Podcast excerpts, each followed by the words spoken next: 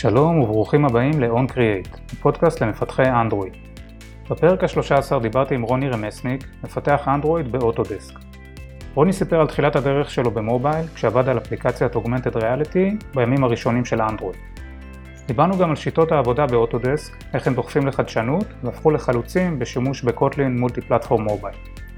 לפני הפרק עצמו אני רוצה להזמין אתכם להירשם לניוזלטר השבועי שלי, עם תכנים מעניינים למפתחי אנדרואיד, כנסו ל-oncreatedigest.com. אז בלי הקדמות נוספות, OnCreate פרק 13 עם רוני רמסניק, תהנו. שלום אה, רוני. שלום גיא. מה שלומך? בסדר גמור, תודה. ברוך הבא לפודקאסט. תודה, כיף להיות פה. תודה. אה, בוא תציג את עצמך קודם. טוב, אז אה, קוראים לי רוני רמסניק, אני מתכנת אנדרואיד, כבר כמה שנים טובות. אה, אני נשוי, אני גר באשקלון, יש לי שתי בנות. אה, מה עוד אפשר לספר? איפה אתה עובד עכשיו? כרגע אני עובד באוטודסק, אני עובד כבר שש וחצי שנים בחברת אוטודסק. חברת אוטודסק חברה אמריקאית גדולה, אשמח לספר עליה קצת בהמשך. אה, כן, אז בואו באמת, אה, בואו בוא נתחיל ככה במסלול שלך, איך, אה, איך הגעת לאנדרואיד, מה, מה למדת, מה, מה היה המסלול שלך בעצם? כן, אז קודם כל הסיפור שלי של כל המסלול של מובייל, הוא התחיל מיד אחרי שסיימתי את התואר הראשון בהנדסת תוכנה, עשיתי תואר בהנדסת תוכנה במכללת אפקה בתל אביב. תואר של ארבע שנים, תואר כזה די אינטנסיבי. ובסוף של התואר אז היה לנו אה, בחירה של כל מיני קורסים שאנחנו רוצים ככה להעשיר את הידע ואחד מהדברים שבאמת התעניינתי בו זה היה מובייל, המובייל היה בזמנו די בתחילת הדרך, זה היה, אנחנו מדברים עכשיו על 2011, 2012. כן, אה, תחילת הדרך. כן, גם אנדרואיד, גם iOS היו אז עדיין מאוד בהתחלה, ובזמנו אפילו לא היה לי אנדרואיד, לא היה לי כלום. אה, שום, לא זוכר איזה מכשיר היה לי, לא, נראה לי היה לי אייפון אפילו, מהראשונים. וזהו, אז היה לנו פשוט קורס במובייל, אחד מהקורסים שהיה זה היה קורס במובייל, וסקרן אותי ולקחתי אותו, נרשמתי לקורס במובייל, וזה באמת, הקורס הזה זה היה אה, משהו שבאמת, אה, אחרי הקורס הבנתי שאני רוצה להתעסק במובייל, זה היה ממש משהו כזה. זה מפתיע שבכלל היה קורס כזה בשנים האלה. כן, זהו, אז היה לנו קורס כזה, באמת היה לנו מרצה מעולה בשם אה, ערן אהרונסון, אה, באמת אה, נתן לנו הקדמה, כאילו הבנה על כל דבר, ש... על כל עולם המובייל, זה היה כל דבר שהוא קיים בעצם בזמנו, זה היה בזמנו Windows Phone, אם אתה זוכר, של, של מייקרוסופט. כן, בטח. הייתה תקופה שהם ניסו מאוד לדחוף אותו, וגם אנדרואיד. נראה לי הם היו משלמים למפתחים ונותנים לך טלפון ותעשה הכל רק שיהיה להם אה, אפליקציות שם. זה בדיוק, אז זה גם משהו שרציתי לספר, אז באמת בזמנו ערן אה, ככה אמר לנו שיש אה, בדיוק את המבצע הזה ב-Windows שהם הם מחפשים אנשים שיפתחו אפליקציות, כי באותו זמן כבר ב-iOS ובאנדרואיד כבר היו קצת אפליקציות, והם רצו גם במייקרוסופט לדחוף את זה. אז אה, היה להם מין תוכנית כזאת שאתה מפתח אה, חמש אפליקציות, אתה מעלה אותן לחנות של מייקרוסופט, אה, ואתה שולח את הלינק הזה עם לחמש אפליקציות שהעלית, ל... לא יודע, למישהו במייקרוסופט, ו... ו... והם שולחים טלפון, טלפון של Windows Phone, אני לא זוכר איזה בדיוק טלפון זה היה, אבל זה היה טלפון מתפקד עם סמארטפון שאפשר להריץ עליו אפליקציות וכדומה. כן, בטח של נוקיה, הם היו היצרנים הרציניים שלהם. של נוקיה, נכון, נכון, של נוקיה, בדיוק. אז זה באמת מה שעשיתי, פיתחתי כמה אפליקציות ב-Windows, אה, ב-Windows Phone, וקיבלתי טלפון, קיבלתי טלפון הביתה, ממש התלהבתי. אה, זה כל כך העליב אותי לקבל טלפון הביתה מלעשות אה, אפליקציות, שאני לא יודע אם אפשר לספר את זה, אבל אחרי זה פשוט הלכתי ופתחתי עוד חשבון ועשיתי עוד חמש אפליקציות, וזה, ופשוט קיבלתי עוד טלפון. וואו, מצאת את הפרצה. ממש, כן. אפשר לעשות גם איזה white labeling כזה, את אותה אפליקציה, לשכפל, בכלל לפתוח עסק. לא הלכתי על זה כל כך רחוק, אני זוכר שעשיתי את זה פעמיים וזהו, זה הספיק. אה, וזה היה ממש מגניב, זה גם היה טלפון מגניב, אני זוכר שהבאתי אותו או לאימא שלי או לדודה שלי, והם השתמשו בו באמת כמה שנים טובות ואמרו תודה רבה. זה, לא, זה, זה היו מכשירים אה, מעולים וחזקים כאלה של כן, נוקיה, כן, כן. אמינים, ממש טובים. רק שלא לא היו אפליקציות כל כך וזה לא, לא תפס יותר מדי. זהו, עשיתי כמה משחקים בזמנו, משחקים ממש פשוטים, אה, זה ב-C שרפ אם אני לא זוכר, אם אני לא טועה. אה, זה היה נחמד להיכנס אה, פעם ראשונה, נכנסתי לחנות אפליקציות והעליתי אפליקציה וכתבתי משהו למובייל והכל בהשראה של ערן, שהוא בעצם הסביר לנו על הדבר הזה, איך לפתח את זה, איך מה בדיוק השלבים שצריך לעשות בוויז'ואל סטודיו כדי לעשות את זה. ובקורס דיברו על הכל? גם על Windows כן, Phone כן, וגם אנדרואיד כן, וגם iOS? בדיוק בקורס זה בדיוק מה שעשינו. אה, ממש נכנסנו Visual Studio ופתחנו פרויקט ועשינו דברים ב-C-Sharp אה, כדי לפתח את זה. ממש זה בדיוק מה שעשינו, היה לנו ממש את הכל מוכן. לא, ואחר כך אבל עברתם גם לפלטפורמות האחרות? כן, כן, במהלך הקורס עברנו אחרי זה לפלטפורמה אחרת, הבאה בתור, וזה היה אנדרואיד בעצם, iOS עדיין אה, אמ, לא יכלנו לפתח כי במעבדה לא היו מחשבים של, אה, לא היו מקים. Mm. כלומר רק באפקה, רק בשנים הבאות כבר עשו מעבדה של אה, מקים, בשנה ש, שאני למדתי עוד לא היה, אז אי אפשר היה לעשות את זה, אז אה, למדנו רק Windows Phone ואנדרואיד. וזהו, ומתי שעברנו לאנדרואיד, וזה באמת, נפתחו לי העיניים, כמות האפשרויות שאפשר היה באמת לעשות שם, והשליטה שיש לך על דברים, זה, זה היה פשוט מדהים. אה, לא היה עדיין Android Studio בזמנו, אה, פיתחנו על Eclipse. כן, ו... אני זוכר את הימים האלה. כן, כן, Eclipse, ומה בעצם כל כך הלהיב אותי, שבעצם ערן אמר לנו שלסוף הקורס, אה, אתם, כל אחד בוחר לעצמו איזשהו פרויקט, אתם יכולים לעשות מה שבא לכם. יכול להיות תוכנה, יכול להיות משחק, כל, כל דבר שאתם רוצים, אבל תעשו את זה טוב, בזוגות או בשלשות, תבחרו צוות. ואחרי זה אתם מציגים אותו בפני כולם, כלומר ממש אה, כמו מין האקתון כזה, אה, אבל, אה, אבל במסגרת של התואר, זה ממש מגניב, זו פעם ראשונה שהיה דבר כזה שאני השתתפתי בו לפחות. וזהו, ואז אני ועוד חבר בשם סלאבה חשבנו על זה והחלטנו לעשות משחק, החלטנו לשחזר משחק נוסטלגי בשם בונוס, אם אתה זוכר, זה המשחק הזה. בטח, שהיית מערער על המילים הלא קשורות ומכניס אותם. בדיוק, כן. בדיוק, כן, זה משחק בונוס, אז זה בדיוק מה שעשינו. אה, שחזרנו את המשחק ממש במלואו עם כל הגרפיקות המקוריות מהמשחק, כמו ממש איך עשינו את זה, אז אה, אם אני לא טועה הרצנו דוסבוקס ולקחנו משם סקרין שוטים ו... ממש בנינו את כל התמונות אה, מהמשחק המקורי. וואו, מגניב.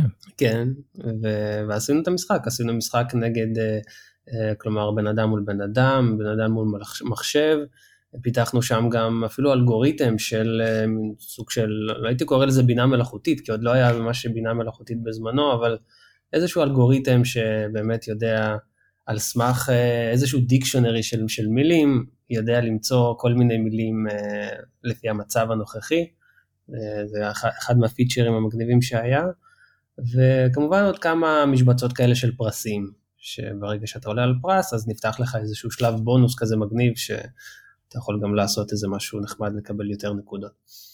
אז בסופו של דבר זה, זה מה שעשינו, והרצנו את זה, וכמובן שזה היה הצלחה וקיבלנו על זה ציון אה, גבוה, ציון 100. ונורא התלהבנו, ממש התלהבנו. ו... זה, זה עלה גם לפלייסטור? זהו, אז... למרקט שנקרא בזמנו? ההמשך של המשחק, ההמשך הוא לא כל כך שמח, ההמשך הוא די עצוב, האמת. מה, מטח אה, שלחו לכם Cease and desist? כן, כן, וואלה. בדיוק, אז אה, אפילו לא חשבנו להעלות על זה ל-Google Play, פשוט שמנו סרטון שאנחנו מפתחים אה, את המשחק הזה ליוטיוב, סרטון כזה שאנחנו מדגימים את זה, סרטון נחמד של איזה כמה דקות. ואחרי כמה זמן קיבלנו מכתב, לא אנחנו קיבלנו, אני חושב שערן קיבל את המכתב והעביר את זה לנו, שאסור לנו לעשות את זה, כי השם בונוס זה בונוס שהוא באמת אה, שמור ויש עליו זכויות, ואנחנו לא יכולים להמשיך בלי אישורים ודברים כאלה. כן, אפשר שהוא... להבין, הגיוני סך הכל. כן, ולאחר מכן הורדנו את המשחק ו... וזהו, לא, לא המשכנו עם זה, למרות שזה היה מאוד נחמד. אבל אה, גם הבנו את זה, זה באמת ברור, ואפילו לא היו לנו כוונות כאלה של אה, לעשות מזה משהו. רק עשינו סרטון, זה הכל. אה, וזהו. מאז וזה... באמת הבנתי שאני רוצה לעבוד בזה, זה מאוד הלהיב אותי, תחום של אנדרואיד.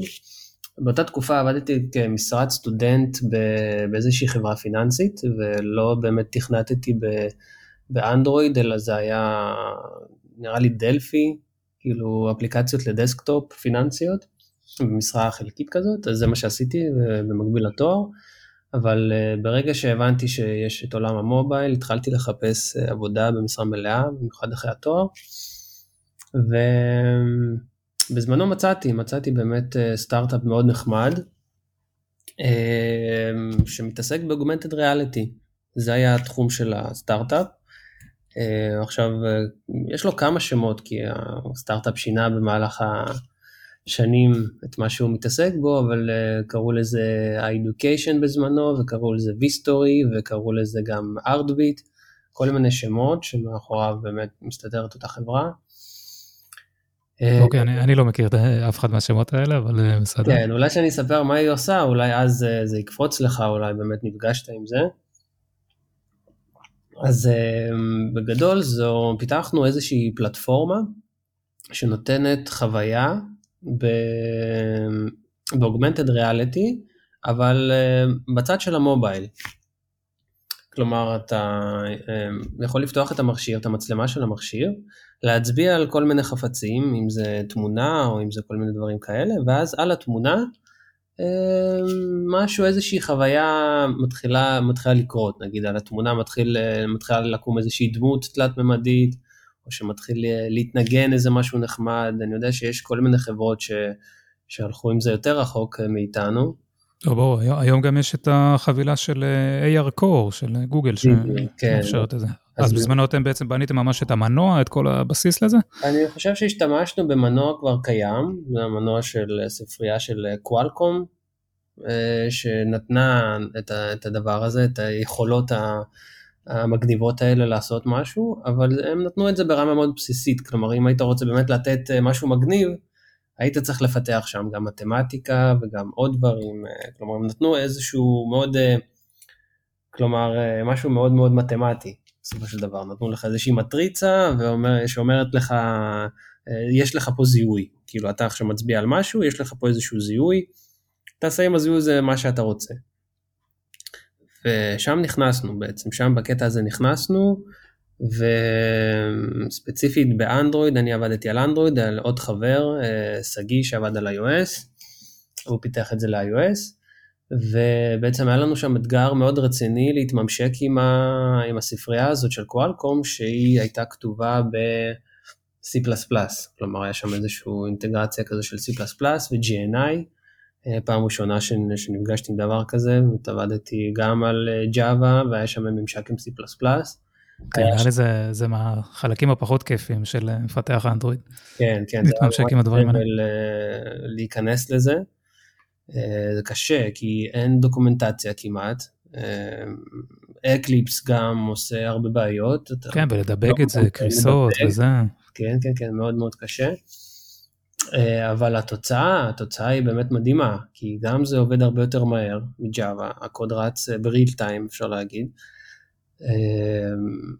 והיכולות שכאילו שיש בג'אווה זה לא אותן יכולות שיש ב-C++, יש לך שם גישה לזיכרון ו- ודברים שכאילו יותר קרובים למערכת הפעלה, אה, שאין את זה בג'אווה. אה, והיית מפתח אנדרואיד היחיד שם בעצם, אם אני מבין. כן, כן, היינו מפתחים, מפתח יחיד לכל פלטפורמה, אני הייתי באנדרואיד, שגיא ב-iOS, עוד בחור בווב. אה, אז איך ידעת בעצם מה אתה עושה? זאת אומרת, יצאת, אוקיי, היה לך איזה ניסיון מה... הבונוס הזה ומהקורס, אבל עדיין, אתה סך הכל מתחיל, ונראה לי הרבה אחריות על הכתפיים, סך הכל נכון. די מלחיץ. כן, זה קצת מלחיץ. אה, אני יכול להגיד שלפני שבאמת הייתי מפתח אנדרואיד, אה, כלומר, הגעתי, ל... הגעתי לחברה וכבר האפליקציה באנדרואיד הייתה קצת כבר קיימת, כלומר, היה איזשהו חלק כבר באנדרואיד ששגיא התחיל לפתח בזמנו, הוא המפתח שהיה לפניי. הוא כבר התחיל לפתח את זה באנדרואיד, ואז אני הצטרפתי והמשכתי בעצם את הפיתוח שלו, הוא עבר ל-iOS. זה היה משהו במתכונת הזאת. כלומר, באמת איך שהגעתי זה לא היה מאפס, אם זה היה מאפס זה היה לי הרבה יותר קשה באמת להיכנס לפרויקט גדול. כן, היה לך אולי את השלד, את הבסיס, כאילו. כן, היה לי איזשהו שלד שכבר חשבו עליו, כבר אה, היה שם איזשהו כיוון, איזושהי אינטגרציה עם, ה, עם הספרייה הזאת ב-C++, כאילו, היה כבר משהו אה, קצת מוכן. והיה שם גם דברים ב-native, זאת אומרת, בטח התפריט הראשי, כאילו, לפני ה-Augmented Reality עצמה, אני מניח שהיה שם כן, קוד אנדרואיד native. כן, זה היה שילוב, זה, הרוב היה כן ב-native. אמ, אני חושב, חושב שאפילו 95% מהאפליקציה היה ב-native, רק החלק שהוא באמת ה-magic, היינו קוראים לזה, איפה שכל החלק המגניב קורה, כן. אז הוא קורה בחלק של ה-C++. אמ, ומה קרה עם המוצר הזה בעצם? זהו, אז במהלך, אני הייתי בחברה כשלוש שנים.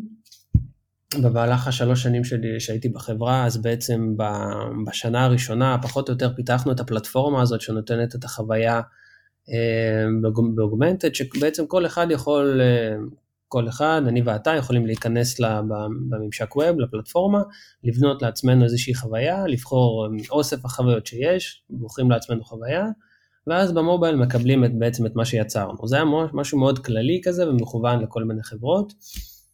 אה, אז אה, רצנו עם זה בערך כשנה, אה, זה פחות או יותר כזה, כלומר, לא, לא הייתי אומר לא הלך, אבל כנראה שרצו לעשות עם זה משהו אחר וללכת לכיוונים אחרים.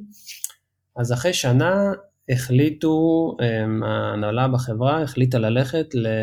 עם הפלטפורמה, עם כל הדבר הזה, אבל לבחור איזשהו פיבוט, ללכת לכיוון של אה, מוזיאונים. כלומר, לקחת את הדבר הזה ולתת את הפלטפורמה ואת כל הדבר הזה כחוויה למוזיאון. ואז בעצם התחיל איזשהו פיתוח אה, מחדש, גם של האפליקציה, גם של הפלטפורמה של הווב, אה, להיות מותאמת מאוד מאוד בעצם לכל הדרישות שיש במוזיאונים, כלומר לקחת איזושהי יצירת אומנות ולראות כל המאפיינים של יצירה, מה, מה זה באמת, אה, מה זה אומר ללכת עכשיו למוזיאון ולקבל חוויה של כאילו להצביע על יצירת אומנות. צריך לזהות אותה? זאת אומרת, אני כן. מצלם את היצירה, אתה תגיד לי איזה יצירה, כן, ותיתן כן, לי כן. מידע נוסף עליה? בדיוק, אז אה, מעניין. מקבל, אה, אתה, אתה הולך למוזיאון, מקבל איזשהו, איזשהו זיהוי, ולא רק שזה זיהוי, אתה בעצם מקבל, מקבל על הטלפון משהו מגניב כזה של חוויה, אתה יכול לראות משהו על התמונה, אם זה דברים קצת זזים עליה, או שזה, אה, אה, לא יודע, נגיד כל מיני דברים שלא ידעת על התמונה למשל, אתה יכול לשמוע כמה עובדות מעניינות, כאילו כל, כל מיני דברים כאלה על כל יצירה, אבל כל הדבר הזה הולך לכיוון של האומנות, זה, זה מה שרציתי כאילו להגיד בגדול. אז uh, בעצם um, כל האפליקציה שהייתה מותאמת להכל קיבלה מראה חדש, מראה חדש לגמרי, כאילו כל ה-UX השתנה, uh, UX פלוס UI uh, השתנה, הכל הכל הכל אפילו גייסנו product ואיש UX שהתחילו לעבוד על זה בצורה מאוד אינטנסיבית ורצינית. אה, קיבלנו סקיצות ומימשנו את הסקיצות האלה ממש מאפס, עם אנימציות מגניבות, מעברים, הכל כאילו ממש חדש לגמרי. אה, אנימציות בזמנו, כאילו, גם עכשיו זה, זה לא פשוט, אבל בזמנו בכלל היה פחות אה, אה, APIs וספריות נכון, לדברים נכון. האלה. זה היה הכי, הכי basic, כל מה שיש לך, לא יודע אם זה Object Animator, או שכל מיני כן. כאלה drawables שזזים, כל מה שהיה אפשר, השתמשנו בהם. ואז ה-product בא ואומר לך, אני רוצה שרק שיקפוץ מפה לשם וזה יזוז מאחוריו. יאללה, כן. תקתק לי את זה, ואתה צריך איזה שבוע רק בשביל אה, לחשוב מה עושים. שבוע זה היה מצב טוב, כן. שבוע לחשוב, לפני שאתה מתחיל אה, לקודד בכלל. נכון, נכון. כן. זה היה באמת אתגר, כל האנימציות, וזה באמת, אה, יחסית לזמנו, זה היה נראה מגניב, כאילו, זה היה, אתה פותח את המסך, ואז אה, אתה רואה מין איזה עיגול כזה מסתובב, ואתה יכול ללחוץ עליו והוא נעלם, באמת, כאילו החוויה של הזיהוי הייתה צריכה להיות מושלמת מבחינת המשתמש.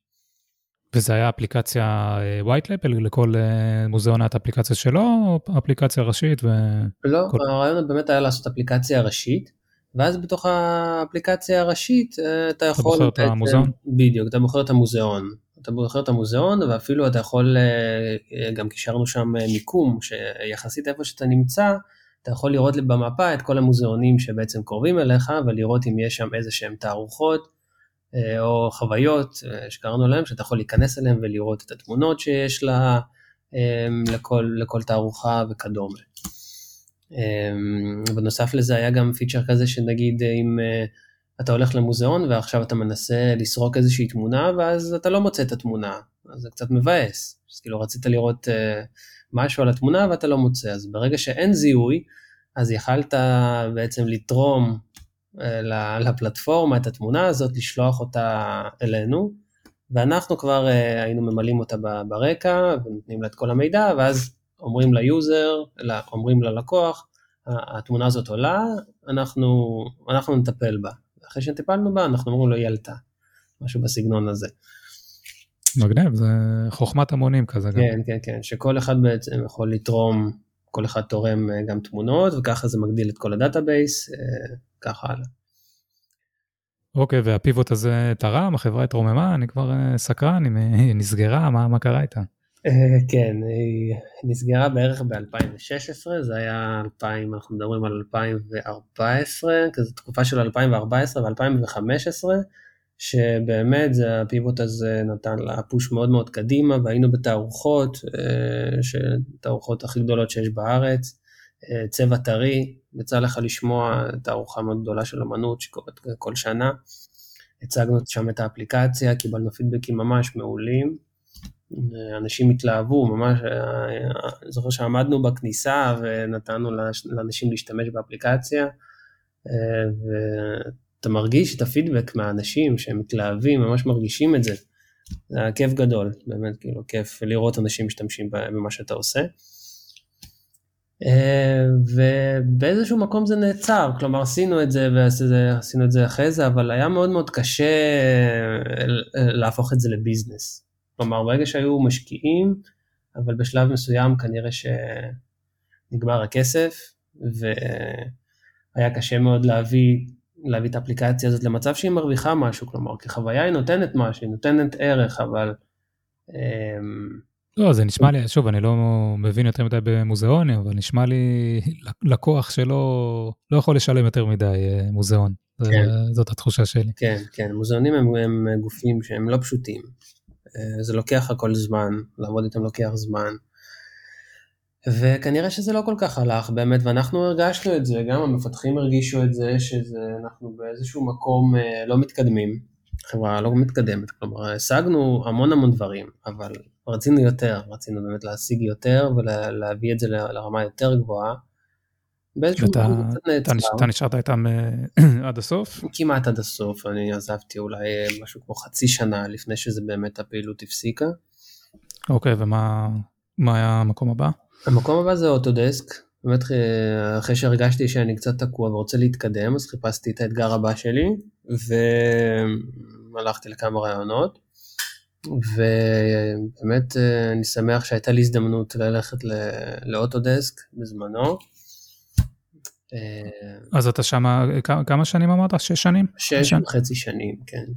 אה, השנה היא פחות או יותר 2015, והתקבלתי לאוטודסק בזמנו,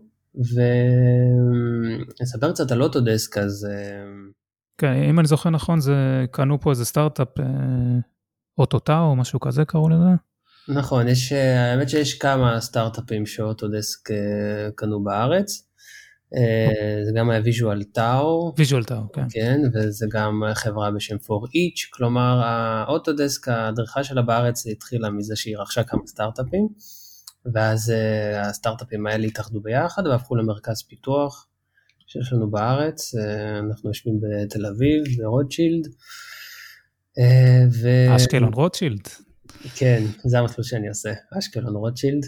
הרבה שנים, זה לא היה תמיד אשקלון, אה, גרנו בבת ים בזמנו, ואז באמת שאני ואשתי התחתנו אז עברנו לאשקלון. אמרת, בא לי נסיעה ככה מפנקת בבוקר, בואי לאשקלון. כן, גם בשנה האחרונה זה היה מהבית, אז אפשר גם להגיד את זה. כן, זה עוד שנה שחסכנו של הנסיעות. ו...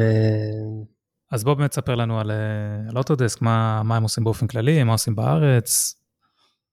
כן, אז Autodesk חברה באמת אמריקאית, קיימת הרבה מאוד שנים. אה, תמיד האנשים כאלה שאומרים להם Autodesk הזה, זה נשמע להם AutoCAD, תמיד מתקשר לאפליקציה של התכנון והשרטוט AutoCAD, אבל כן, למעשה... זה, זה מה שאני יודע גם. כן, אז למעשה Autodesk היא בעצם אוסף של המון המון מוצרים, שהמטרה שלהם היא באמת לעזור לאנשים, ל creators, בכל העולם לעשות דברים, כאילו ליצור דברים, אם זה ב CAD, אם זה ב... ב לא יודע, אדריכלות, או שזה תלת מימד, או שזה נגיד בנייה, construction, כל מי שבאמת בונה משהו, כל אחד שהוא maker, הוא, הוא ימצא את הבית שלו ב Autodesk. זו באמת, זה, זה מאפיין את, ה, את, ה, כאילו, את המכלול המוצרים שיש ל Autodesk. ומתי שבזמנו שהצטרפתי לחברה, אז אחד המוצרים שהיה להם זה מוצר שנקרא הום סטיילר. הום סטיילר כאילו עיצוב בית, עיצוב, כן. עיצוב בית חכם, אז כאילו האפליקציה הייתה אה, אפליקציה כזאת שמאפשרת לך אה, לעצב לעצמך בית חכם, ולהדגים את המוצרים שיש, שיש לך, כמו למשל ספות וקורסאות, שולחנות, לפני שאתה באמת קונה, הולך לחנות וקונה אותם, אתה יכול לראות אותם על הבית שלך. באוגמנטד ריאליטי כזה? לא הייתי אומר אוגמנטד, זה יותר וירטואל, כלומר הממשק היה כזה שזה היה קצת תלת מימד, כלומר אתה נמצא בחדר, שהוא חדר אה, תלת ממדי, אפשר להגיד? לא, סליחה, אני מטעה אותך, זה לא חדר תלת ממדי, זה היה, היה שם משהו מעניין, כלומר אתה, אמ, אתה מעלה תמונה של החדר שלך, אוקיי? תמונה אה, של החדר שלך כשהוא ריק, של הדירה. אתה מצלם תמונה שהיא דו-מימד. ומאחורי הקלעים המג'יק היה שהאלגוריתם לוקח את התמונה הדו-ממדית שלך והופכת אותה בעצם תלת מימד. בונה את המודל כאילו. בונה את המודל התלת-ממדי מהתמונה הדו-ממדית, ואחרי זה מתלבש מאחורי זה, כל, מאחורי כל הדבר הזה מתלבש מנוע תלת-ממדי, כלומר יש מנוע תלת-ממדי על חדר תלת-ממדי, ואז אתה מתחיל לשחק עם האובייקטים בתלת מימד, כשברקע שלך יש לך תמונה דו-ממדית, זה היה מאוד מגניב, כלומר אתה שם, שם אה, כאילו תמונה, ומתחיל לעצב עליה רהיטים, אבל הרהיטים האלה הם כבר תלת מימד. זה מאוד מגניב, אתה יכול להזיז אותם ממקום למקום ולעשות להם רוטיישן והם מסתובבים ב, כמו במשחק מחשב, כמו בסימס הייתי אומר. מרגיש כאילו אתה בסימס. אה, וזהו, וגם ההום סטיילר הוא בנה לעצמו מין קהילה כזאת של אנשים שמעצבים בתים, אה, ואפליקציה באמת מאוד מאוד מוצלחת. אני חושב שתוך אה, כמה חודשים, או אפילו תוך שנה, הפופולה, האפליקציה צברה כמיליון הורדות. אה, ב-2015 זה, זה היה הישג מאוד גדול, אפילו היא הוצגה כמה פעמים בכנס של iOS, והייתה פיצ'רד גם בגוגל פליי. כלומר, באמת הצלחה מאוד גדולה. אתה הצטרפת שם לצוות קיים? איך, כן, איך כן, כן, הצטרפתי לצוות קיים, באמת פעם ראשונה שככה אני נכנס ועובד עם אה, אנשים שהם מפתחי אנדרואיד, בשבילי זה היה באמת מה, ש, מה שאני רציתי. כלומר, כן, שיהיה לך ממי ללמוד.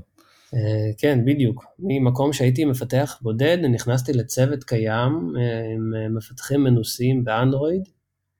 זה היה ממש מרגש בשבילי, למדתי המון בתקופה הזאת. אה, מבחינת הטכנולוגיה, אז אה, באמת מאחורי האפליקציה היה איזשהו, איזשהו מנוע גרפי, שהייתי צריך ללמוד אותו, להבין איך הוא עובד.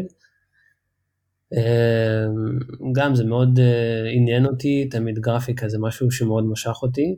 זה הרבה OpenGL וכאלה או... היה שם איזשהו ראפר כזה מעל OpenGL, כלומר לא, ממש, לא הייתי צריך אה, לכתוב ברמה של OpenGL, אפילו למרות שהכרתי את זה מאוד מה...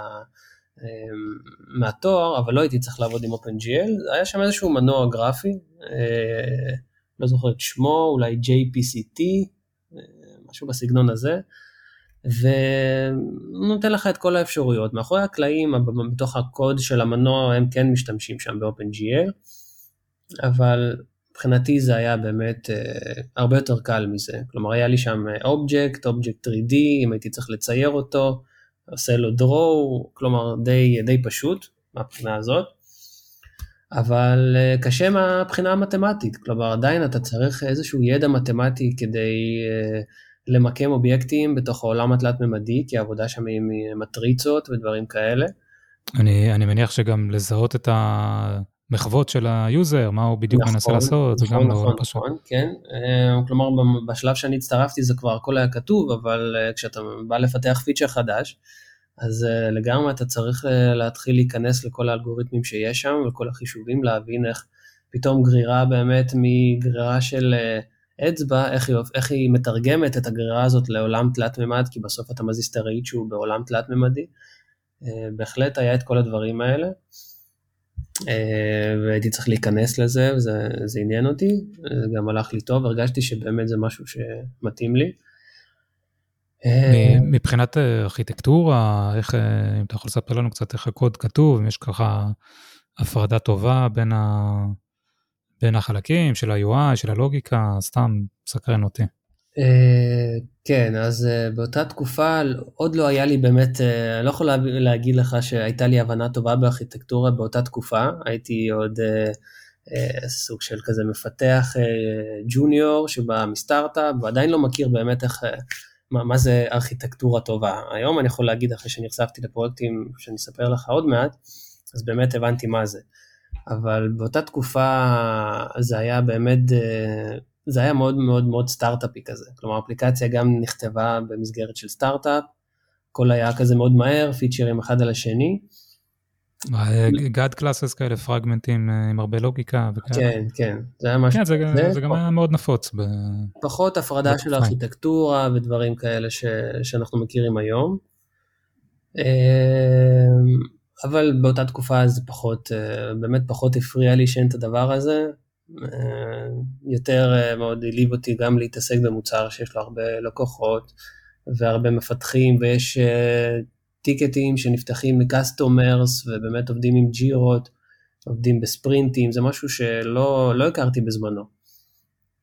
לא, למרות שבסטארט-אפ בארטביט כן עבדנו ב, עם ג'ירה, אבל זה לא היה מאוד כזה אינטנסיבי כמו של אה, לעבוד עם ג'ירה וספרינטים ו, ולהוציא גרסה כל כמה זמן, וכשיש אה, תהליכי, אה, תהליכי CI ברקע שקורים. כלומר, לא, לא הכרתי את זה באמת, וזה מאוד העליב אותי. מאוד נחמד מהבחינה הזאת. ו... זהו, אז אה, הייתה באמת, אה, אני יכול להגיד שהתקופה שלי באוטודסק היא תקופה ארוכה, כלומר בזמן הזה שאני עובד כבר שש שנים וחצי באוטודסק, אה, מה שנחמד זה שאתה קופץ מפרויקט אחד לשני, כלומר אתה לא נשאר במקום, יש כל הזמן שינויים, כל הזמן שינוי, אחרי כל כמה שנים יש איזשהו שינוי ארגוני, ואז קורה משהו ואז אתה עובר מפרויקט לפרויקט. אז למשל בהום סטיילר עבדתי עליו כמשהו כמו שנה, שנה וחצי, עד שלבסוף אה, אוטודסק החליטה למכור אותו לתאגיד סיני, להיפטר מכל מיני מוצרים כאלה שהם אה, אה, B2C. Mm, רצו להתרכז במשהו שהוא בטח יותר core business שלהם. בדיוק, החליטו לעבור ל-B2B, משהו שהוא באמת לביזנס, לחברות גדולות. וזהו, התקופה הזאת של הומסטייר הסתיימה. ועברתי להתעסק בפרויקט הבא, פרויקט שהוא הרבה יותר אה, גדול ומסיבי. אה, בעצם אנחנו, אפשר להגיד שזה גם תהליך, כאילו זו תקופה ארוכה, שגם בה היו שינויים בכל, ה, בכל מה שקרה ב Autodesk בשנים האלה, אבל אפשר להגיד שכל ההתעסקות הייתה באיזושהי פיתוח של פלטפורמה, שהיא לתחום הבנייה, כלומר לענף של construction. אוקיי, okay, שזה לא רק לראות את התוכניות וכאלה, זה ממש כן, מעבר כן. לזה, גם לנהל את הפרויקט או משהו כזה? אה, כן, ממש ככה, שבעצם לפתוח אה, מסמכים זה משהו שאתה יכול לעשות עם, אה, עם Google Drive, זה הכי פשוט. אבל עכשיו להיות, להיות הכלי כאילו המוביל בעולם שכל כל חברות הבנייה משתמשות בו, זה משהו אחר, זה לא מספיק רק להיות, uh, לפתוח מסמכים. אתה צריך ממש להיות בקיא בכל תהליכי הבנייה, מאלף עד תף, uh, להבין את כל בעלי התפקידים שיש, uh, וכמובן, כמובן גם לפתוח מסמכים, אבל לא רק, לא סתם מסמכים, אתה צריך להיות מסוגל לפתוח את המסמכים המותאמים שחברות בנייה בעצם עובדות. אתה צריך לה, להיות מסוגל לפתוח אותם ולתת להם חוויה באמת טובה שהם יוכלו לעבוד איתם.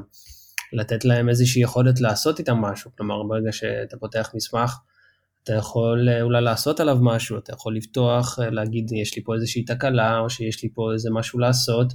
אפשר לראות שינויים מהגרסה הקודמת? אפשר לראות שינויים מהגרסה הקודמת, אפשר לחזור לגרסאות קודמות, לגמרי זה. כאילו לגמרי פלטפורמה שנותנת לך כל מה שאתה יכול רק לרצות, כדי שתפתח את הפרויקט בנייה שלך בהצלחה ושלא יהיה לך חסר כלום. אה, בואו נגיד שתדמיין נגיד שאתה גוגל וגוגל עכשיו בונים איזשהו פרויקט, כן, פרויקט בסדר גודל עצום, לא יודע אם זה data centers או שאתה, אה, או שלא יודע, בונים אצטדיון כדורגל הכי גדול שיש. אז הפרטים באמת צריכים להיות מדויקים ברמה הכי גבוהה. אה, עם כל בעלי התפקידים ו... אה, כן, הכל צריך להיות מסונכן ומנוהל. כן, מסונכן, לעבוד טוב, בלי תקלות, ו... ושבאמת החברות הגדולות ירצו להשתמש בך, ירצו להשתמש בכלי הזה, שיהיה אמין ובטיחותי, ועם כל מה שכיוצא בזה. אז רגע, זה משהו שפותח רק בארץ? לא, לא, ממש לא, זה חלק מפרויקט מאוד גדול שמפותח בכל העולם. בכל המדינות יש... הוא, הוא נטו ב mobile או גם בכל הפלטפורמות? הפלטפורמות? כל הפלטפורמות שאפשר לדמיין. אה, גם ב Surface של Windows, אה, גם שם זה קיים. אה, גם ב web, גם ב-iOS, באנדרואיד, בהכל. ו... וזהו, אז באמת יש לאוטודסק משרדים בכל העולם, והעבודה על הדבר הזה מתבצעת עם, עם המון המון צוותים, עם ארה"ב ו... ואנגליה ודרום אמריקה, יש באמת המון, אה, המון צוותים. כאילו גם באנדרואיד אתה בקשר עם מפתחי אנדרואיד מכל העולם בעצם בפרויקט הזה? כן, ממש מכל העולם. אה, עכשיו הפרויקט הזה הוא גם פרויקט שהוא כל הזמן זז קדימה, כלומר הוא לא נשאר במקום, זה לא איזה משהו שנגיד פיתחו ואז אה, עצרו ואז אומרים טוב זה המוצר שלנו ו... אה, בואו ניתן אותו ללקוחות. כלומר זה כל הזמן מוצר שהוא בלמידה קדימה, כל הזמן הולכים ללקוחות ובודקים אה, מה, מה הם צריכים, כלומר איזה דרישות יש להם, אם טוב להם או אם לא טוב להם. אה, בנוסף גם Autodesk היא לא עומדת במקום מבחינת החברות, היא כל הזמן קונה חברות, קונה חברות חדשות כל הזמן. כן, גם בתחום הזה של construction יש, כל, יש הרבה סטארט-אפים גם בארץ. נכון, נכון, נכון, גם בתחום הזה של construction, גם בארץ וגם בעולם, Autodesk ממשיכה לרכוש חברות, והחברות האלה הם לפעמים הן גם קשורות למה ש, שאנחנו עושים, לפלטפורמה.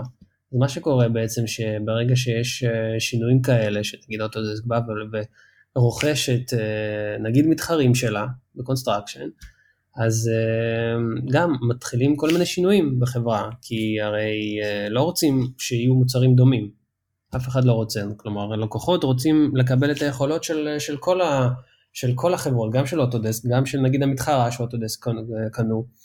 כן, צריך לעשות אינטגרציה למוצר שלהם כן, לתוך כן, כן, כן, אז, אז זה בדיוק מה שקורה, שבעצם ברגע שיש איזשהו שינוי כזה של אה, רכישה, אז מה שקורה זה שקורה שינוי ארגוני גדול, אה, או שהם בעצם מתחילים לחשוב על מה, מה אנחנו רוצים לעשות, אנחנו רוצים אה, לקחת את פיצ'ר של החברה המתחרה, או שאנחנו רוצים לעשות משהו חדש, אולי לעשות אפליקציה חדשה, מוצר חדש, באמת ברמה הכי גבוהה באוטודסק מתחיל השיח הזה של מה אנחנו רוצים לעשות, לאן אנחנו רוצים להגיע, ובסוף זה, זה מחלחל וזה מגיע, ל, ל, מגיע אלינו למפתחים, מה צריך לעשות, אם זה צוותים חדשים, או שזה מתחיל אה, מוצר חדש. ו... רגע, ולגבי התפקיד שלך, אתה אחראי על אזור מסוים, או כולם עושים הכל, איך זה, איך זה עובד? כן, אז בגלל זה נתתי קצת את ההקדמה הזאת, אז זה באמת קרה השינוי הזה, אוטודסק, אה, אוטודסק רכשה חברה כזאת לפני כמה שנים, ואחרי השינוי הגוני שהיה, אז אני עברתי להיות מפתח אנדרואיד בצוות פלטפורם, אה, יש לנו כל מיני צוותים אה, מבחינת האנדרואיד, מבחינת המוצר, אנחנו מחולקים לפי פיצ'רים, צוותים לפי פיצ'רים, וכמובן יש לנו גם צוות פלטפורם שהוא אחראי בעצם על, ה, על התשתית של האפליקציה, שזה אפשר לחשוב שזה כל דבר שהוא לא פיצ'ר, לא ברמת הפיצ'ר.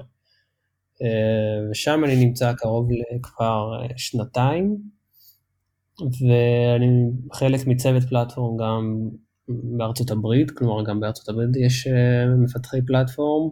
אז הלקוחות שלך בעצם זה המפתחים האחרים, אתה צריך לתת להם את הכלים שיוכלו להוסיף את הפיצ'רים כן. בקלות? כן, כן, אפשר להגיד שזה ככה, אפשר להגיד שזה גם לא ככה, כי נגיד אנחנו עושים גם פיצ'רים שהם קשורים ב, אה, בלוגין של האפליקציה, למשל, שזה גם הלקוחות משתמשים בלוגין.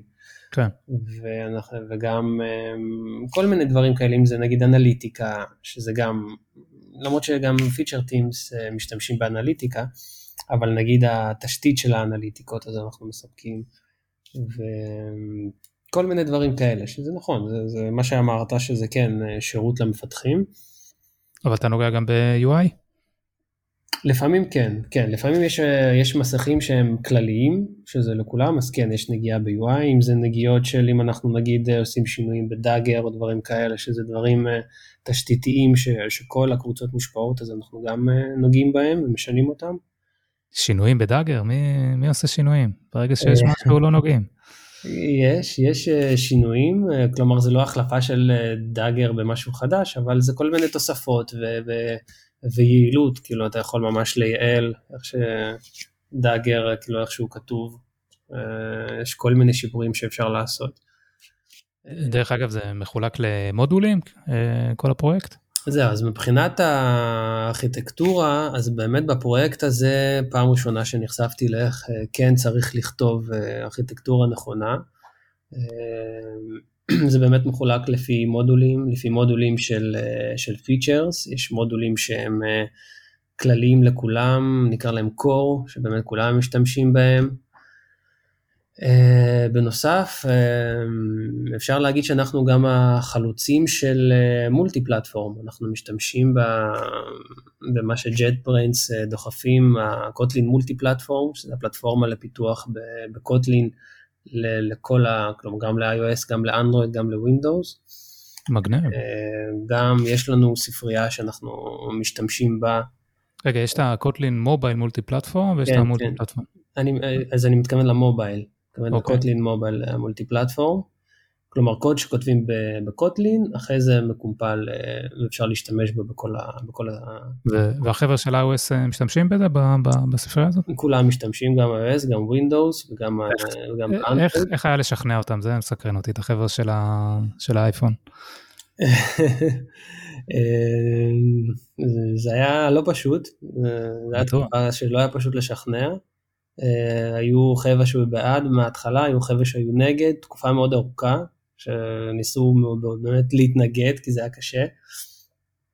אבל אה, ברגע שזה כן נכנס וברגע שראו את הפוטנציאל של זה, כמה זה יכול לחסוך, אה, במיוחד אצלנו, שאנחנו עובדים עם המון המון דאטה, אה, אז אה, זה כן מאוד חוסך לנו את כל, ה, כל החלק של אה, למשל אה, להביא דאטה, כלומר אנחנו כשאנחנו אה, עובדים עם פרויקטים, למשל פרויקט של לקוח, אנחנו מביאים המון המון מידע על הפרויקט, מידע מכל פיצ'ר בעצם.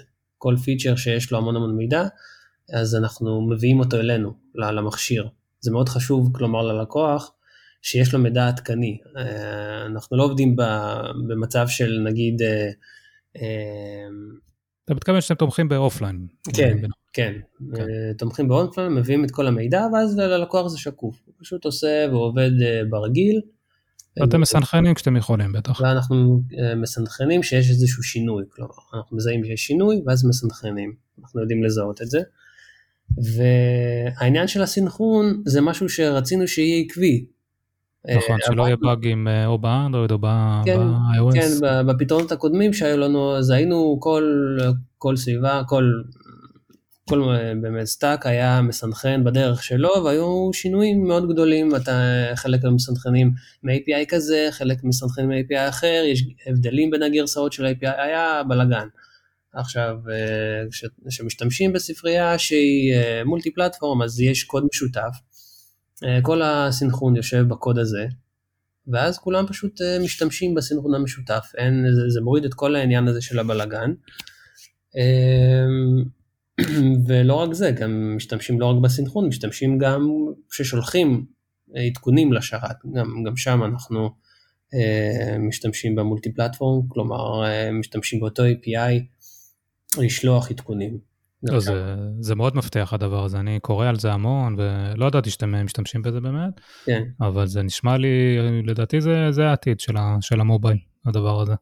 כן, כן. אבל אה, אם אני זוכר נכון, אז יש כל מיני דברים של השפה של קוטלין, נגיד אה, כל ה-flows ו-coroutines, שאני לא יודע איך, איך נכון. הם מתממשקים לזה בעצם באייפון. אתה, נכון. אתה יודע על מה, מה אני מדבר? אני יודע, ואכלנו באמת מזה סרט מאוד גדול מכל הדברים האלה, היו המון המון בעיות של טרדים וכל הדבר כן. הזה.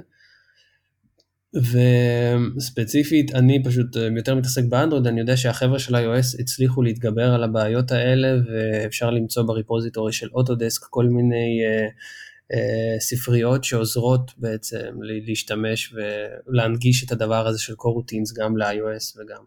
הם פתחו, זאת אומרת, אתה מתכוון ב open source כאילו, הם פתחו את זה כן, ב GitHub? כן, פתחו את זה ב open source ואפשר למצוא את זה, את הדברים האלה ב open source. מגניב, כן, אני מתאר לעצמי שברגע שמתגברים על החבלי לידה האלה, אז אפשר באמת אה, להתחיל אה, כן, לעבוד כמו שצריך עם זה. כן, גם העבודה היא, אה, על הדבר הזה מבחינת JetBrains היא גם עבודה מאוד אינטנסיבית, הם לפעמים שוברים דברים, לפ- אה, לפעמים זה לטובה, כי הם בדיוק מתקנים את, ה, את הדברים שנתקלת בהם, וניסית לפתור אותם בצורה כזאת או אחרת, אז בדיוק הם באו והם פותרים את זה. אז אה, זה כל הזמן שינויים איתם. אבל יפה, זה אפילו די, די מפתיע שהכנסתם דבר כזה ל production, שזה עוד באמת כן. בהתחלה, אבל אני מניח שזה נותן לכם באמת אה, הרבה ערך. נכון, זהו, בגלל זה אמרתי שנראה לי שאנחנו מהחלוצים אפילו ב-JetBrains, הם, אה, שהם הציגו נראה לי את הלוגו של Autodesk, שאנחנו כן עובדים עם זה, התחלנו לעבוד עם זה. האמת שזה כבר אה, די הרבה זמן, כבר לפחות שנה, אנחנו ב production עם זה, ממשיכים לפתח בזה. מגניב. כן, זה מאוד נחמד באמת, זה, זה מרגיש שזה העתיד. החבר'ה של האייפון כותבים ל- לפרויקט הזה? החבר'ה של. של האייפון למדו Kotlin, ממש ככה, למדו Kotlin, ובהתחלה באמת אה, אולי טיפה התלוננו, אבל היום הם כותבים Kotlin חופשי, ובאמת יש לנו מעבר כזה של מפתחי מובייל, יותר, ל... יותר לכיוון ההיברידי. כלומר, מפתחי מובייל הם יודעים גם iOS וגם קוטלין, אולי פחות אנדרואיד, אבל קוטלין זה, זה מאוד מאוד אנדרואיד. יפה, זה סחטיין למנהל הפיתוח שם, נראה לי יכול להיות אה, גאה בעצמו. כן. כן, יפה. יש כמה, אבל זה, זה הכיוון ש, שהם באמת ה- המנהלים דוחפים את זה ברמות הגבוהות, שמפתחי מובייל הם אה, הופכים להיות מאוד אה, היברידיים ויודעים כל- את כל הסטאקים. טוב, בסוף אה, סוויפט וקוטלין לא, לא שונות בהרבה, כן, יחסית. כן, לי ספציפית עדיין לא יצא להיכנס לסוויפט, אבל, אה, אבל יש לנו המון המון חבר'ה שכבר אה, שולטים בשתי הפלטפורמות, וכשאני מתכוון שולטים, באמת שולטים. כלומר, זה לא לדעת אה, עכשיו פלטפורמה אחת כזה טוב, ובשנייה בקטנה, אלא ממש לכתוב פיצ'רים שלמים בשתי הפלטפורמות, וזה פשוט סוגר פינה, זה גם חוסך בבני אדם, וזה חבר'ה שמסוגלים באמת לכתוב ככה, זה, זה, באמת, זה נכס, לפי דעתי. בטוח, כן. ואת ה-UI, אה, מניח שכותבים ב-XML אה, רגיל כזה, לא? כן, לצערי עוד לא עברנו לקומפוז, אה, למרות שכן, טוב, אה, זה כבר יש זה דיבור עדיין על לא זה. בגרסה stable. נכון, עוד מעט יוצא, ב- ביולי. נכון, נכון. אבל כן יצא לנו להיחשף לזה, יש לנו בכל שנה, אנחנו עושים האקתון אה, לקראת סוף שנה, זה האקתון מאוד מגניב, אה, כבר כמה שנים זה קורה, אנחנו קוראים לו Bazinga, אה, קורה בארץ, אה, ובעצם גם מתחלקים לצוותים, וכל צוות יכול אה, אה, לעבוד על מה שבא לו ולעשות כל מיני דברים, יש פרסים כל שנה, וזו תחרות ממש מגניבה. אז בשנה האחרונה אני, אז, הפרויקט שלי היה, זה מה שבחרתי לעצמי, זה בעצם לקחת את Compose ולשלב אותו בתוך כל הפרויקט הזה. אז יצא לי קצת להתעסק ב Compose. אז הכנ- אז הכנסת את זה? כאילו משהו שהוא... עדיין לא? ל production, אבל זה לא רחוק מזה. זה לא רחוק מזה. אה, יש... טוב, הבעיה שהיום צריך לעבוד עם הסטודיו בקנרי, לא? נכון? נכון, כן, אני עובד עם סטודיו שהוא ארקטיק פוקס, ושם זה עובד לי טוב. הוא קצת יותר איטי מהאנדרואיד סטודיו האחרים, אבל זה עובד לי טוב. וכן, נחשפתי לקומפוס, וזה באמת מרגיש לי ש... שזה העתיד. זה, זה כמו התקופה הזאת שקוטלין נכנס והכל היה עדיין בג'אווה. ולאט לאט כזה התחלנו לבנות קלאסים בקוטלין ולעשות מיגרציה על קלאסים הג'וואיים גם לקוטלין, אז זה מרגיש לי שנעשה אותו דבר גם עם קומפוז. כן, אבל הש, השינוי לדעתי הוא הרבה יותר גדול בין uh, מעבר מג'אווה לקוטלין לבין uh, המעבר מ-XMLים לקומפוז, זה נראה לי שינוי מטורף. כאילו כל החשיבה, אני, שוב, לא יצא לי להתלכלך עם זה, אבל אני קורא ורואה, כן, כן. זה עולם אחר, כאילו, לגמרי. ממש ככה, כן. זה למרות שחפרתי בדוקומנטציה, וכן הם אה, נותנים לך כלים לעשות את הדברים האלה בצורה יותר טובה והדרגתית.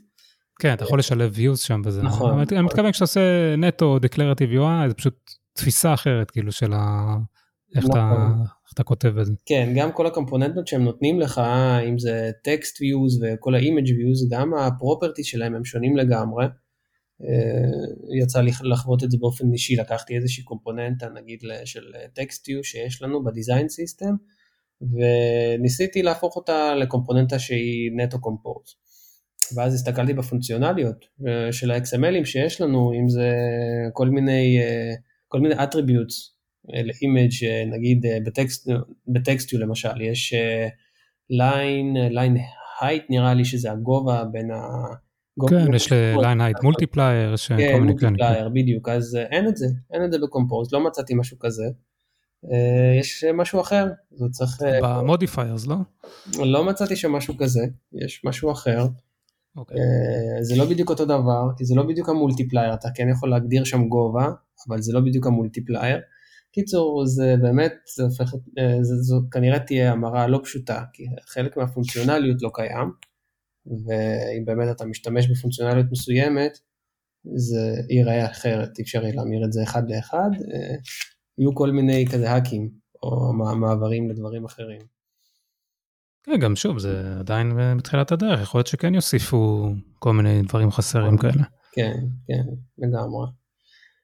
Uh, זהו, אז סך הכל הייתה לי חוויה טובה עם קומפוז, התלהבתי מלבנות ולעשות, זה...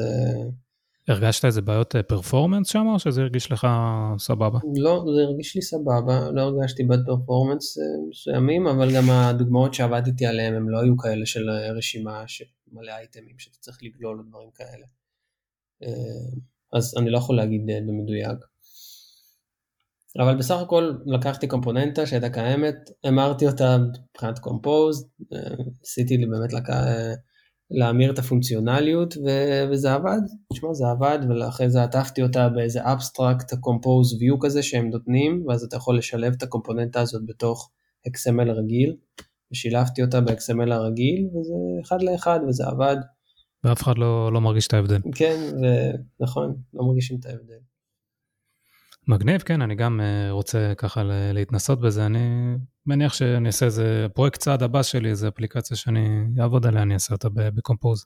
אבל זה קצת, uh, אתה יודע, קצת מבאס שאתה בא עם, ה, עם הניסיון, ואתה יודע שיש לך איזה עיצוב, נגיד, שאתה רוצה לבנות, אתה עושה אותו צ'יק צ'אק, ואז פתאום אתה עובר לקומפוז ומתחיל לשבור את הראש. ו... נכון, כן. אבל אה, כן, תמיד זה עקומת למידה. זה עקומת למידה בהתחלה, אבל אחרי זה, איזה כיף זה אחרי זה לבדוק את זה. כי קומפוז זה מאוד מאוד מהיר.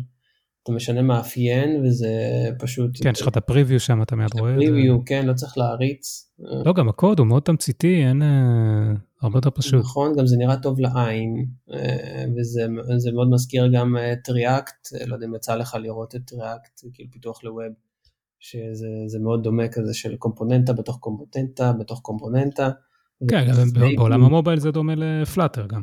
כן, נכון, נכון, סטייטים גם, אה, וה-UI בעצם משתנה לפי הסטייט, זה, זה חשיבה אחרת, זה, זה, כל העניין הזה של הקישור, שאתה צריך למצוא את ה-view שלך, זה, זה לא קיים.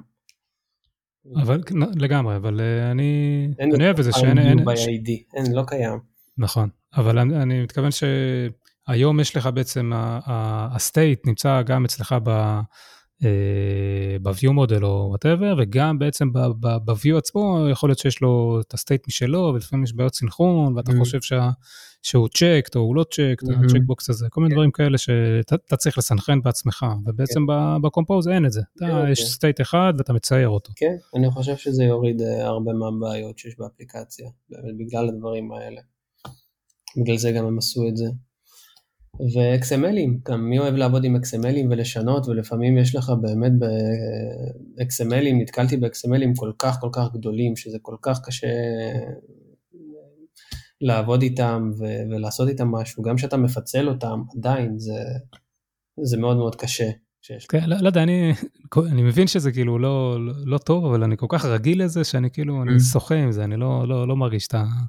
כן, בגלל שאנחנו רגילים, אבל מפתח חדש, נגיד לא כן, מכיר, ושצריך כן, כן, זה קשה. חדש, זה מאוד קשה. לא, לגמרי, לגמרי, אני יכול להבין את הבעיות של זה. אה, לגמרי, מגניב, אז נשמע חברה סך הכל אה, חדשנית ושעובדת בצורה אה, כן, מעניינת. נותנים לנו באמת להסתכלות בהאקתונים, ובאמת לעשות דברים ולהתקדם ולהכניס טכנולוגיה, וחבר'ה באמת מכניסים, עושים דברים שכיף להם, וזה נכנס ל production, זה מדהים. זה נותן ערך ללקוח, והחברה מאוד כלומר, מקדמת את זה ו... ואוהבת שאנשים ככה עושים את זה. אתם עובדים על אה, עוד מוצרים בארץ, או זה המוצר הראשי? אה, יש גם פיתוח של אוטוקאד למובייל, שגם חלק מהצוות נמצא בארץ, חלק בחו"ל, זו קבוצה אחרת שגם קיימת בארץ. כמה, כמה אנשי מובייל אתם במרכז בארץ?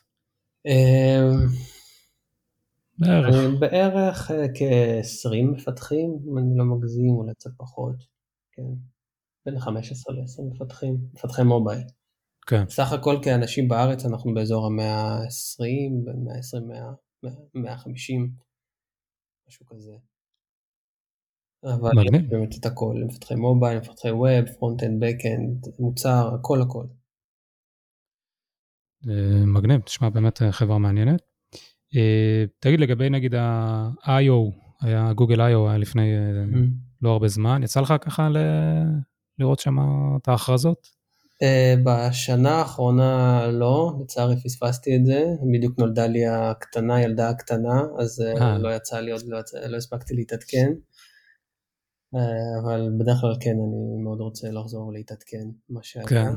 לא, זה האמת, זה בדיוק רציתי לשאול אותך, כי לדעתי לא היה שם איזה משהו מלהיב, קצת אה, אה, שינו את ה... עשו עדכון לשפת עיצוב, למטריה, משהו שנקרא מטריאל U, שיתחשב בצבעים שלך, ב, ב, נגיד במסך הבית, ואז תוכל אה, לשלוף משם צבעים ולשלב את זה ב, ב, באפליקציות שלך, כל מיני דברים כאלה שנראה נחמד, אבל לא יודע איך זה יהיה למפתחים. Mm-hmm. וחוץ מזה, כל מיני ענייני פרטיות וכאלה, לא, לא הייתה איזו הכרזה מטורפת ש, mm. שזכור לי. מה שאמרו שהקומפוז באמת יעלה לסטייבל אה, בקרוב, שזה מאוד אה, מעניין. כן, אמ, אמור, אמור לעלות ב, ביולי, אה, אבל חוץ מזה לא, לא זכור לי איזה, איזה הכרזה ממש מעניינת. בסדר, טוב, נראה לי נעבור ככה לשלב של איזה כמה שאלות זהות, כן, שאלות כן. אה, כלליות כאלה שקשורות לפיתוח. אה, אז בוא תגיד לי מה הדבר הכי מתסכל בפיתוח לאנדרואיד מבחינתך. מתסכל, אני חושב שזה הזמן שלוקח uh, להריץ את האפליקציה, לפעמים... הבילד טיים? כן, הבילד טיים הוא סבל. במיוחד אצלנו שהאפליקציה היא גדולה ואנחנו עובדים עם uh, מולטי... למרות שאתם במודולים ו... למרות שמודולים, אבל עדיין הבילד הוא לוקח לו זמן, לפעמים כשעובדים עם בפיתוח של הקוטלין מובייל מולטי פלטפורם, אז אם עושים שינוי, באמת אם אתה עושה שינוי במולטי פלטפורם הוא מקמפל את זה וזה לוקח זמן. אה, גם שאין שם שינוי זה לוקח זמן. בקיצור זה זה, זה דבר שמתסכל אותי אישית. כן. אה, כן, אתה יודע, כל פעם, כל גרסת אה, סטודיו וגרידל פלאגין וכאלה, אז הם אומרים שזה יהיה יותר מהיר. כן, אז זה מרגיש הפוך, לצערי. כן, זה יכול להיות. או שאתה יודע, האפליקציה נהיית יותר גדולה, אז זה מרגיש לך, אבל... אה, נכון. אבל אי אפשר לדעת. אוקיי, יש לך אפליקציה בפלייסטור? לי אישית לא. סבבה. אה, מה הטיפ הכי חשוב למפתח, מפתחת אה, מתחילים שרוצים להיכנס לשוק העבודה? וואו, אה, מה הטיפ הכי חשוב? אתה יכול לתת שניים אם בא לך, לא, מה, משהו שנראה לך כדאי להם לדעת. אני חושב שכדאי להם לפני שהם עושים, באים לרעיון או לעשות, לעשות משהו בעצמם, לעשות איזושהי אפליקציה, להכיר קצת טכנולוגיות שעובדים, ה-best practices זה, זה מאוד חשוב. כשאנחנו עושים רעיונות לאנשים, אז זה, זה, זה מה שאנחנו בודקים, אנחנו בודקים את ה-best practices, בודקים שאנשים מכירים את מה שהולך היום, אם זה קוטלין, אם זה, לא יודע, view models, דברים שהם באמת שאנשים משתמשים ודברים כאלה, אז מי שבאמת רוצה להיכנס, best practices, לקחת, למצוא איזשהו פרויקט מוכן בכיתה, דברים כאלה, להיכנס אליו, ללמוד אותו, להבין. אני, כן, אני לגמרי, אני מסכים איתך, הבעיה שהדברים האלה משתנים כל הזמן, ואתה יודע, המלצות של גוגל יום אחד ויום אחרי זה זה משהו שנהיה דפרקייטד. נכון, אבל זה החיים שלנו, מה לעשות? לגמרי, לגמרי, ו... אין, ברירה, נכון. כן, זה, זה קורה כל הזמן, חלק מהמקצוע הזה זה להיות אה, עדכני לשינויים, ולהיות במקום כזה ש, ש, שגם נותן לך את ההזדמנות להכיר את השינויים האלה. פשוט לא להיתקע, אולי זה גם חלק מהטיפ. אני לך, אני רק חושב על, שוב, על המפתחים המתחילים, שרק צריכים ללמוד את הבסיס, ואיך מוסיפים כפתור, ואיך מוסיפים טקסט וכאלה, ועל זה הם צריכים להכיר את כל הדברים החדשים, ולא יודע מה, paging library, ו live data וזה. כן. אז פתאום מוסיפים להם flow של קוטלי, על ההיסטר, לא, לא קל, אבל כן, אבל אין ברירה, זה זאת... הייתי אומר להם, לקחת באיזי, כי, כי אה, עוד, עוד שנה, גם ככה יוסיפו עוד מיליון דברים. נכון. אז לקחת הכל באיזי. לא עכשיו לנסות עכשיו להשתלט על כל עולם האנדרואיד, פשוט ת, תלמדו את ה-best practices הכי טוב שאתם יכולים, ו... ואחרי זה כבר תלמדו את ההמשך. סבבה. אה, יש לך איזו אפליקציה שאתה ממליץ עליה, אפליקציה נגיד פחות ידועה, לא משהו מה... מהמיינסטרים? זה משהו שאתה משמש אותך? לא יודע אם ממליץ, אבל לאחרונה הורדתי את ה Clubhouse, שמעת את ה club, על ה Clubhouse? שזה... כן, בטח, מה, הייפ מטורף היה כן, עליהם, למרות שהם בירידה עכשיו. זהו, זה היה נחמד. אה, מה הייתה, איזה, לאיזה club אה, נכנסת? נכנסתי למלא, התחלתי להיכנס לכל מיני, הבנתי שככה אתה מקבל יותר הזדמנויות של שיחות אה, בעברית. בהתחלה שנכנסתי אז לא היה שום דבר בעברית, אז אה, אחרי זה נכנסתי לשיחה של המנהלים והם אמרו שכדי לקבל שיחות אתם צריכים להיכנס לכל מיני קבוצות. התחלתי להיכנס לקבוצות, כבר לא זוכר מה, ואז התחלתי לקבל יותר קבוצות בעברית. אה, כן, אני, יצא לי ממש בקטנה לראות את האפליקציה, אני חייב להגיד שטיפה התאכזבתי, לא, היא לא מלוטשת, זה לא, לא נראה כמו אפליקציה של, אה, אתה יודע, חברה שעושים לה כזה הייפ, שהיא כביכול שווה, כן. לא יודע, יותר ממיליארד דולר או whatever. נכון, נכון, זה יותר הרעיון המעניין, הרעיון החדשני, אבל מבחינת איך שהיא עשויה או דברים כאלה, כן, היא לא, היא לא מלוטשת. לא, לא הכי וואו. גם היום, אה, כאילו כל האפליקציה הזאת בעצם זה feature בטוויטר וגם בספוטיפיי עושים משהו דומה ובפייסבוק, יהיה מעניין אם, אם הם ישרדו. כן. זה באמת סיפור מעניין. כן. אה, סבבה, הגענו לשלב המלצות, אם יש לך במקרה איזה המלצה, משהו שאתה, ספרייה או הרצאה, משהו שאתה רוצה לשתף, יש לך משהו? לא, האמת שאין לי ככה בראש איזה משהו. סבבה, אין בעיה. אני, אני אמליץ על איזה ספרייה ממש קטנטונת שיצאה לא מזמן, שנקראת uh, uh, Require KTX. אז uh, מי שמכיר, יש, יש כל מיני מקרים שיש לך משהו שהוא בעיקרון nullable, uh, לדוגמה arguments או, uh, או context או activity בתוך הפרגמנט, כשאתה קורא ל activity אז זה משהו שהוא nullable. אבל אתה יכול לעשות Require activity ואז או שזה יזרוק exception או שתקבל אובייקט שהוא לא null. Mm-hmm. אז זה קיים בכל מיני מקומות, גם לגבי arguments, context וכולי. אז איזה מישהו בנה ספרייה שפשוט עושה את אותו קונספט על, על עוד דברים. לדוגמה, אם קיבלת את ה bundle ואתה רוצה לקבל ממנו אה, איזה string, אז היום אתה עושה get string עם ה key שלך, ואז אתה מקבל משהו שהוא nullable בעצם. אבל יכול להיות שאתה בוודאות יודע שהאובייקט הזה קיים, ולא בא לך לעשות את השני סימני קריאה האלה, כי זה די מכוער. Mm-hmm. אז עשה משהו פשוט שמוסיף כל מיני אה, extension functions כאלה של אה, require string, require אה, boolean וכאלה ל bundle, והוא הוסיף עוד דברים דומים ל-intent ולעוד כמה דברים. אז כן. ספרייה קטנטונת כזאת שיכולה לעשות את הקוד קצת יותר יפה, זה נקרא require KTX, אני אוסיף לינק לזה בשואו נוטס. וזהו בגדול. עוד איזה משהו שאתה רוצה להוסיף, רוני, לפני שמסיימים? לא, זהו, אחלה, היה לי ממש מעניין. תודה רבה. יאללה, כיפאק. אז גם לי היה כיף גדול, אה, וזהו, נתראה בפרק הבא. תודה רבה. אני מקווה שנהניתם מהפרק של OnCreate. אתם מוזמנים לשתף את הפודקאסט, להירשם אליו ולדרג אותו באפליקציית הפודקאסטים המועדפת עליכם. אתם יכולים גם לעקוב אחרי דף הפייסבוק של התוכנית, חפשו OnCreate פודקאסט בפייסבוק. אם יש לכם הצעות לשיפור, רעיונות ושמות של אורחים שכדאי לי להזמין, אתם יכולים ליצור איתי קשר במייל oncreatepod@gmail.com, בדף הפייסבוק של התוכנית או בפרופיל האישי שלי בפייסבוק.